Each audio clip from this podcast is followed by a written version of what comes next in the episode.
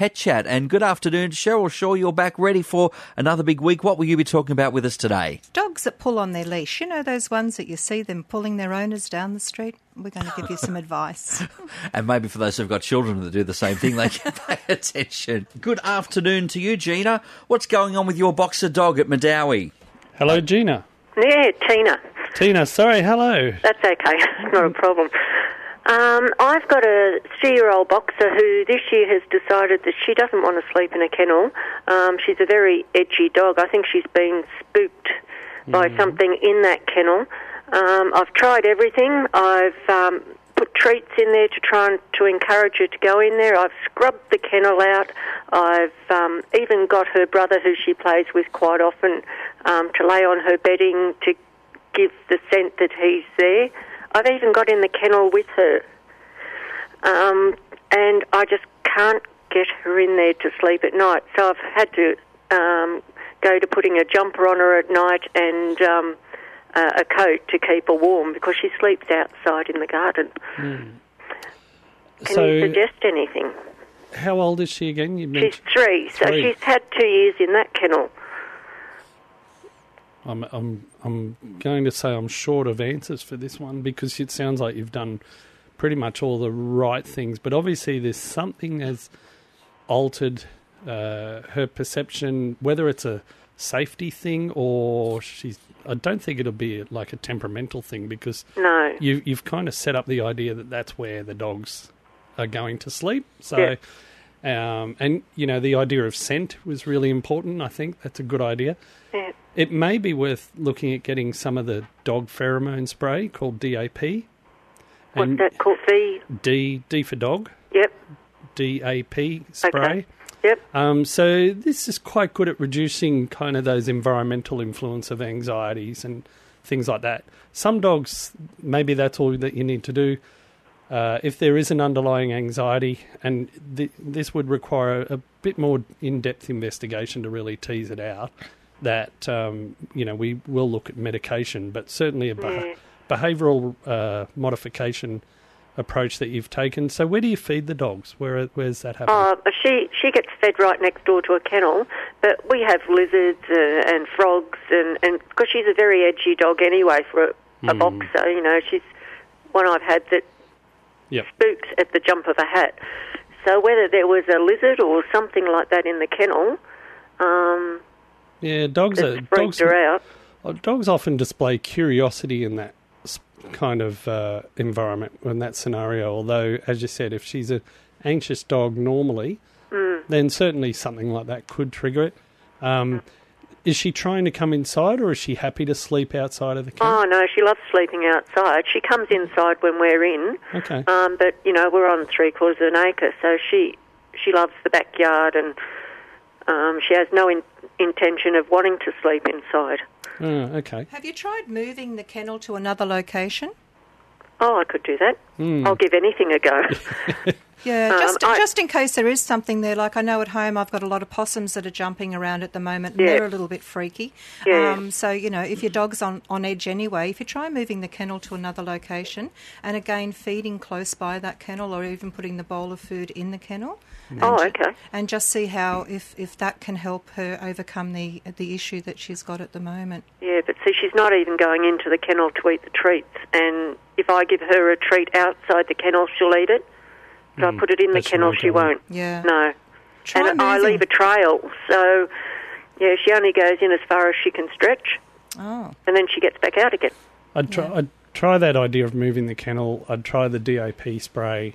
And otherwise, I think that something has spooked her, as you said. It might take a bit of time for her to then return to sleeping inside the kennel. Thank you very much for that, Tina, and good luck. And you're not going to believe this, Cheryl. I was actually about to pipe in and say, have you thought about moving the kennel? So you did that. Oh, there you go, Mark. So, you've been listening. Great minds. I've been listening to your program, don't worry. Now, you want to stick with dogs for a moment. We sort of see this every now and then. It's not dogs, not owners walking the dogs, but dogs walking the owners. I know. A bit scary. It is. Particularly if you've got a big dog. Yep. But, you know, if you're walking your dog, it's supposed to be fun, it's supposed to be pleasant. But when they're pulling you, it's really exhausting exercise. And what actually happens, people go, I'm not going to walk anymore, it's just way too hard. So the dog misses out on going out. But there's a few things you can do to help this. If you've got an excitable dog, before you head out to go walking, take your dog in the yard and have a bit of a play. Throw a ball if the dog is motivated by balls, and have a bit of a play around, just so you can, get rid of a little bit of the excess energy that the dog has. Now, when you've got your dog on leash, it's really important that you don't allow your dog to go forward before you. You want to keep it at what we call the heel, and it's really important that you understand what the heel's all about. Don't give the dog the whole amount of the leash to use, because, Mark, what happens there? If you've got the whole leash out, the dog's pulling you along, and that's where we get this pull situation. Now, it's funny for those who watch it. I know, but it's not good for the dog and it's not good for the owner, because, like I said, if they're so strong, they're boisterous, you're not going to enjoy having that walk, and the dog's going to miss out on going out. Now, you need to keep your dog under control. It's important for their safety, for your safety, and for other pets. But it's never too late to start lead training. So if you do have a puller, what I suggest is that you get some really good treats. Put them in a little bum bag or a little pouch that you can have with you when you're going on the walk. Now, if your dog starts to pull, you need to stop. Now, don't yell at the dog. Don't, yell at it or yank it back by the leash. You need to get it to stop. So you stop walking, you ask the dog to sit, you give the dog a treat, and then when everything's settled, you start walking again. Now, if the dog pulls, you stop.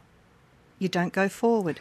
Oh, it just gets used to the fact that, hang on, if I do this behaviour, we're stopping, nobody's going anywhere. Yep. So then, in a way, it's rewarded for the good walking by the fact that it gets to do more walking. Yes, and another thing you can try, if it's not going terribly well with the start, stop, sit, reward, is actually turn and go backwards. So reverse your direction so that the dog isn't pulling you. So when you're walking forward, the dog pulls, you just turn around and go the opposite direction. So the dog is then waiting for your clues about which direction you're heading. You're nodding your head there. You understand that one, Mark? I think so. I think I'm getting there. Okay. So it's really important. What happens with the dog, if it's kept on your left-hand side, that's where we do all of our dog training from. So if you're in the confirmation ring showing a dog, if you're doing guidance dogs, so for guide dogs, for dogs in therapy, they're all walked on the left-hand side. Even a gun dog, they're all on the left. Is that right? Yeah. Oh, that's thrown me out, because I'm a right. I have everything on my right, so I would walk a dog on my right, make a move on my right. Everything's on that side, not the other side. Very, very confusing. Well, that's what I want to. You got to listen to Cheryl. I'm trying. Yeah, I'm learning something. So the left-hand side is really important, because the dog is wanting you to give it clues about what to do. So it's reading your body language. If it's at your heel, so right by your foot on your left-hand side, as you step off, the dog knows, oh, we're going to go forward. If you don't move your foot, the dog knows we're not going anywhere. So again, when I was saying about the training of the dogs for like guide dogs, the gun dog, it was really important that the gun dogs be on the left, because the shooter is going to have his gun in his right. So all of these sort of things are really important to understand how the dog picks up on moving forward. Now, often it's because the puppy hasn't been given the right training in the beginning. Being walked on the right.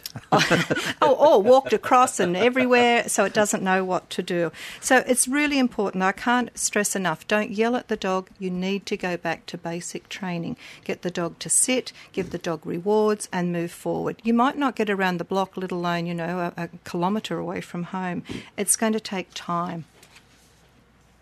There's other things that you've got to consider too. Some dogs will continue to pull on their collar. So, David, with your breed, you have to use a harness, wouldn't you? I find walking with the harness can sometimes be really good. Yep. And sometimes terrible. Yeah. Because it's putting pressure on their chest, and so they often pull against it. Yeah. And one of the things, and I think this kind of goes to the breed thing, is I see people come in with an Arctic breed like the Huskies and the Malamutes, and they've got a harness on them, and they say, oh, he pulls all the time, and I say, I wonder what gave it away. Like, these are dogs, that's what they're bred for. So I think breed plays a big part in how you also select those. Again, those doliocephalic, so the dogs with the long noses, they need to have usually a head harness on. So I know with my dog we wear a head harness because that stops the pulling, and particularly for some dogs with their trachea being quite soft.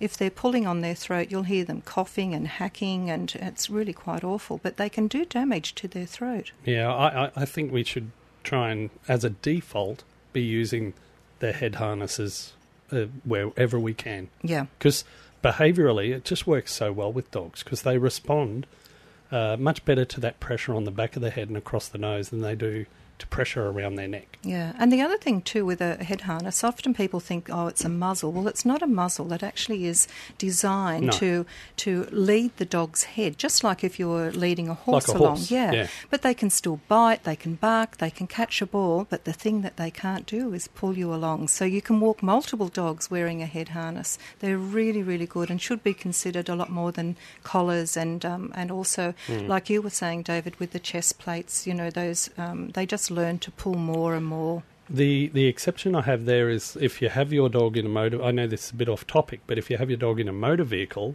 that's when I like the harness around the body because it just gives you so much better restraint. Yes. You can clip them into the seatbelt, and then if there is an accident, they're not going to go flying through the car. Yeah, I know that they're really good. But, you know, there's so many different ways you can calm your dog down. Just make sure you're using some treats, use the proper hardware on your dog, the right collars, the right leads, and, happy walking. Oh, a lot of great information there, and we've all learned something today. Get your dog on the left side, get a head harness, you'll be right. That's it. Carry your gun on the right. As we all do. Good afternoon, Trevor at Tanilba. You've got a border collie that's losing its hair. What's going on, Trevor? Oh, it's losing hair, all right. It's losing it in chunks. She's 4-year-old. Right. She's healthy, pretty much. No, nothing wrong with her. She's active. She's still digging trenches in the backyard. She gets bathed once a fortnight, and I even noticed last week after she had a bath, you run your hand through her coat, and she still is losing chunks of hair. Even when I combed her last night, it looked like I had a second dog. So I'm not sure why she's losing so much hair. And how long have you noticed this for, Trevor? It's been off and on. When she was about 1-year-old, she started losing it, and I just put it down to that she was still sort of getting used to shedding and putting hair on as a learning. So it's probably restarted in the last 2 months again. All right. And have you got bare patches of skin now? Or? No, that's the funny part. I've got one of those special combs that does the undercoat. Mm-hmm. So it seems to be the undercoat that she's losing. Okay. And it's mass amounts that as she walks along the house, because she's inside most of the time. You've pretty much got to walk behind her and sweep it all up as she's going. Yeah. So, and you said she's 4. Is she desexed? That she's not. She was going to be bred, but she never did get bred. So that's the next thing that I have to look at doing. And what colour is she? She's black. She's a purebred border collie. Black and white. Yeah, with a little bit of white on her. Oh, okay. Mostly black. Yep. There can be a number of things going on. So a lot of these really long-coated or the double-coat breeds often will go through these molting sheds at various times of the year, and sometimes they can lose substantial amounts of hair. Cheryl, this would be a problem that you see all the time. I just want to mention to Trevor, the tool that you've got that you're using isn't really a great tool to be using from a professional point of view on a border collie. Is it the type that looks like a small, really tiny tooth blade edge on it? It's like a flea comb. Yeah, a furminator. Now, what that actually does, it cuts the coat. So whilst it is removing some of the undercoat, and a lot of the undercoat it would be removing, at the same time it's actually cutting the guard hair, the hair that protects your dog from the weather, from all of the elements. Yep. So it will actually increase the amount of shed that your dog has. They were actually designed in America a long time ago by a groomer. Her husband put a handle on a blade, and then they were able to sell it off.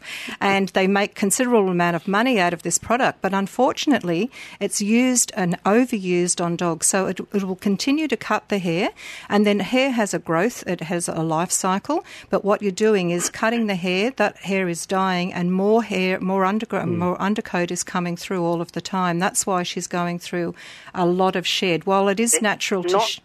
used on her. I haven't used it on her. It was because I've got two border collies. Right. I've actually got a 9-year-old long hair thick border collie. Yep. So I use that on him when he gets really thick underneath his chest. Yep. The one I use on hers is just a normal comb that you get for the dogs to comb their coat after they've had a bath. Yep. So that comb hasn't been used on her for that. Okay. Of that. Yep. She's not a long hair. She's sort of a fine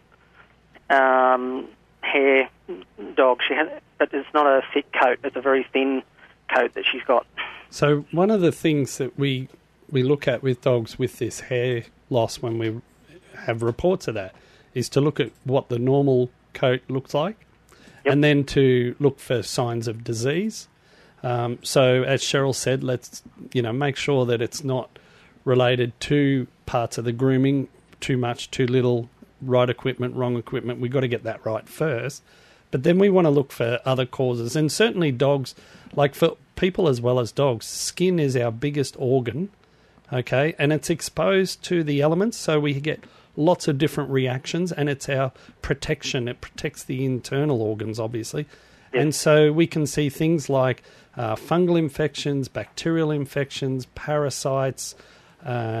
We can also see some in border collies. We do recognise a genetic disorder that they can get called colour dilution alopecia, and it comes on between the age of 6 months and 3 years.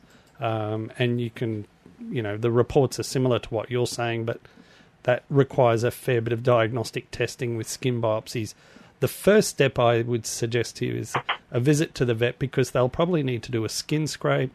They'll probably do a fungal culture, and just look at the pattern, and also review parasite control, fleas, things like that, because we want to keep it simple to start with before we dive in and look at things like skin biopsies and stuff like that.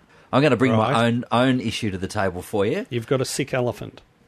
You got me. How did you know? I'm good on elephants. Do I look like I'm in the circus? Am I a clown? Am I a clown to you, David? Is that what this is? I'm not going to answer. I've got a rabbit question for you. Excellent. You'll pull that one out of a hat. There we go. We'll do that next to Pet Chat.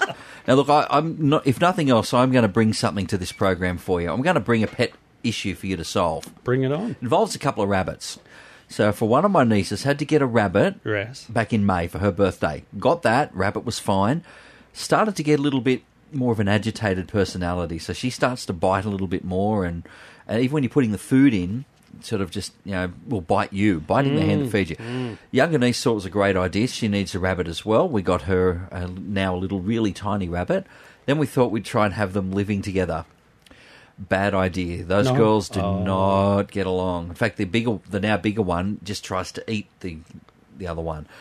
A, what do we do about it? And B, are they ever going to be able to live together in harmony? Well, this is one of the things about rabbits is that they're so cute and cuddly looking, and you look at them and you go, oh, aren't they gorgeous? And then they just want to eat you. Basically. They can... And it's so cute. It's got the bluest eyes. It's nice, fluffy, but not so much with the personality.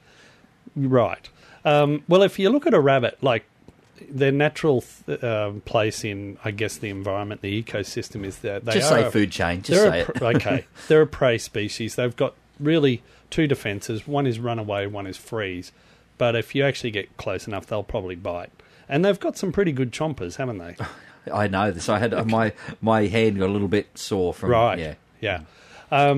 So putting them together, yes, you are going to see problems. One of the things I think is worthwhile... Now, these are two female rabbits, you said? Two females from different parts of the hunter, so they don't they don't know each other until now. They haven't exchanged cards or anything. No. I would, first of all, suggest about getting them desexed. And that's just a general rule for rabbits anyway, because female rabbits are going to develop health problems. If they're not desexed, they'll live longer. It may have a modifying influence on their behaviour. I won't hold on to that, but you never know, because certainly the hormonal influence will play a role. And then we go back to kind of a principle that we would use with any species, I guess, like dogs and so on, is when you want to introduce them, we're going to do it slowly. We want to make sure that there's enough resources, which is food, shelter, somewhere to hide, and people, like the connection with people, because rabbits will actually be comfortable with someone, and if someone else comes in, they get scared, and if they're scared, they get defensive. So changes in bringing things in, like a new rabbit, can create this defensive posture, which could be go on the attack. Well, one of the things that we've decided that we'll do is, because they've now got a bigger rabbit hutch, and to somehow sort of divide that space so they can sort of, almost like a duplex, they can smell each other. Yeah. And then that way they can kind of get used to being in the same space, and then gradually you could give them some supervised time together, and just be prepared to intervene. I certainly would not leave them together alone. Oh, that's not an option. No, because we'll have, one dead rabbit and a couple of upset kids. Yeah, absolutely. So just go easy, go slow, and try and put the structures in place, literally the physical structures, to limit their exposure to each other, and then just allow that to happen under supervision. One other caveat, there's a third child who also wants... another rabbit. Yeah, so should we be getting that third one now, so it's brand new with the newest one, or is that just going to just throw everything? No, you're shaking your head. I think you want to walk before you run. Okay. You add a third rabbit in, you're going to trigger the same kind of reactions all over again, the same process. And possibly with the middle, what would be then the middle rabbit? Well, you might find the two older rabbits, if you like, might gang up on the newer one.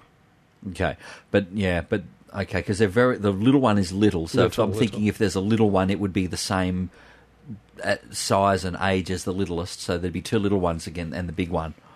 Maybe. Yeah. This consultation is running very long, Mark Rourke. You might need some guinea pigs to put in there. Would that work? Oh, yeah. David's saying no. I always think you'd kind of you want to get control of this situation and then... you start adding things in, and next thing you know, you've got Noah's Ark, and where are you going to put the giraffes? Yeah, and 40 days of flood. All right, so we'll keep that in mind. No more rabbits. The oldest one gets a bike. There we go. We're about to head into the dogs of the week, Cheryl, and this is one of your favourite segments. You get to pore over these doggies, and you just love it, don't you? These are so cute. I love chihuahuas. I know that you're a little bit funny about that, David, but they are gorgeous. I should have given them to David to reach. Yeah, we should have. But look, it's Lexi and Levi, and they're a bonded pair. Oh, they're really cute. What does that mean, bonded pair? They want to live together. They can't be separated. These two have got to stay together. Okay. So if you're looking for a little couple that want to join your family, Lexi is 4.5 and Levi is 1.5-year-old chihuahuas. They're affectionate and their kisses will steal your heart. Lexi and Levi love each other so much they need to stay together. Both are a little timid, which is quite common with chihuahuas, so they'll need a quiet environment. Lexi is the shyer of the two. Levi has itchy skin. He's going to have a management situation put in place for him. Lexi and Levi love a cuddle, and their favourite spot is to snuggle on your lap together. And Levi always makes sure that Lexi is close by. They are a happy couple who love playing with soft toys and even enjoy chasing them. If you throw them, they'll bring them back to you. They're coming along well with their house training. They get along well with small dogs, and they are being so tiny, they will need to have other small dogs if you are choosing to have dogs live with them. They're best suited for a family with children over 14 and no cats. Oh dear. Yeah. Lexi and Levi are inside dogs, and that's because they're tiny and they need lots of protection in the cold weather. They don't like being left at home on their own, so it's probably important if you're home a lot, these would be a good couple for you.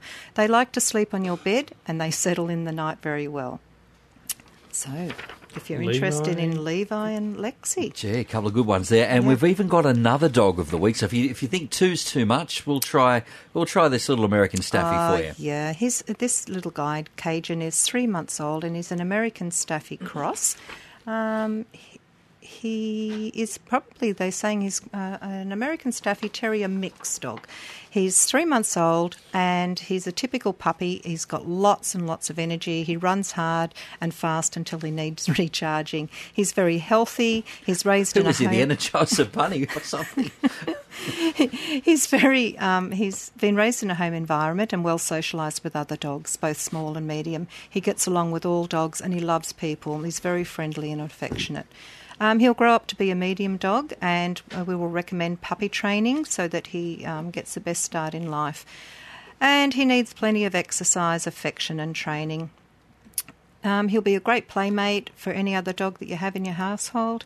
And he likes people, so I think he's a really good one. You'll need to make sure you've got fences with no gaps because he doesn't want to escape. Bit of an escape artiste, isn't it, by the look of things? Well, when they're puppies like that, they do need to make sure they're protected. Mm.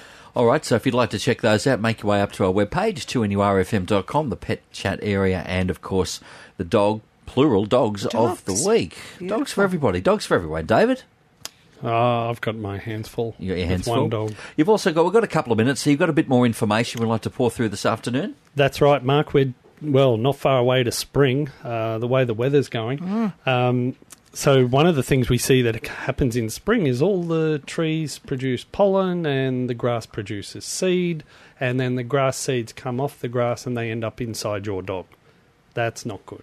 Mm. That's not good. We see that a lot. And look, way back, last century, in one of my first jobs working in the Hunter Valley, we used to see farm dogs all the time up in Colburn that got grass seeds, and they would go in their ears, they go in their eyes, they go in between their toes, they go up in under their armpit, in their groin, and I've seen them inhaled and go down into their airways and then come out into their lungs and into the pleural space, or they go in through the skin. They're just relentless. They really are. One of the things about these grass seeds, most of the ones that we see problems with, is they have these long awns on the side. So as they travel through, they're sharp at one end and they get wider. And so they can only go one direction. They can't back out. So once they enter a space, they'll just keep traveling. And a lot of these grass seeds carry bacteria. Some of them will carry fungus deep inside your dog and cause lots and lots of problems. You know, in some cases that can be easy to diagnose. You know, we look down the ear and we can see a grass seed, but they're not always easy to remove. And certainly if they get inside the chest or something and cause pleuritis and pleurisy, then, you know, they can be really dangerous. And those dogs, I remember a couple of dogs that I've seen over the years that have had that happen. And it can be really hard to even find the grass seed, but we've got this big trail of pus and infection through the body. We have to flush all of that out, and they're often on extended period of antibiotics. A lot of people who work or their dogs are out in the country, in farms and things like that, they're alert to this sort of problem, so they'll check their dog every single day. Sometimes you'll pick up a grass seed and it's just on the outside of their skin, may not have actually penetrated yet. It could be tangled in the coat. But it's going in, and the earlier you get it out, the better. So the key thing is prevention. Check your dog every single day. Yeah, just take a look every day, and hopefully you stay on top of that. Absolutely. Thank you, Dr. David Tabrett. Great program from you, sir. All right. And Cheryl Shaw, as always, great to see you. We'll be back next week with some more fun on Pet Chat. Yes, absolutely. Thanks for listening to this podcast from 2NURFM at the University of Newcastle. Topics range from gardening to health, well-being, pet care, finance, business and travel. You'll find them all at 2NURFM.com.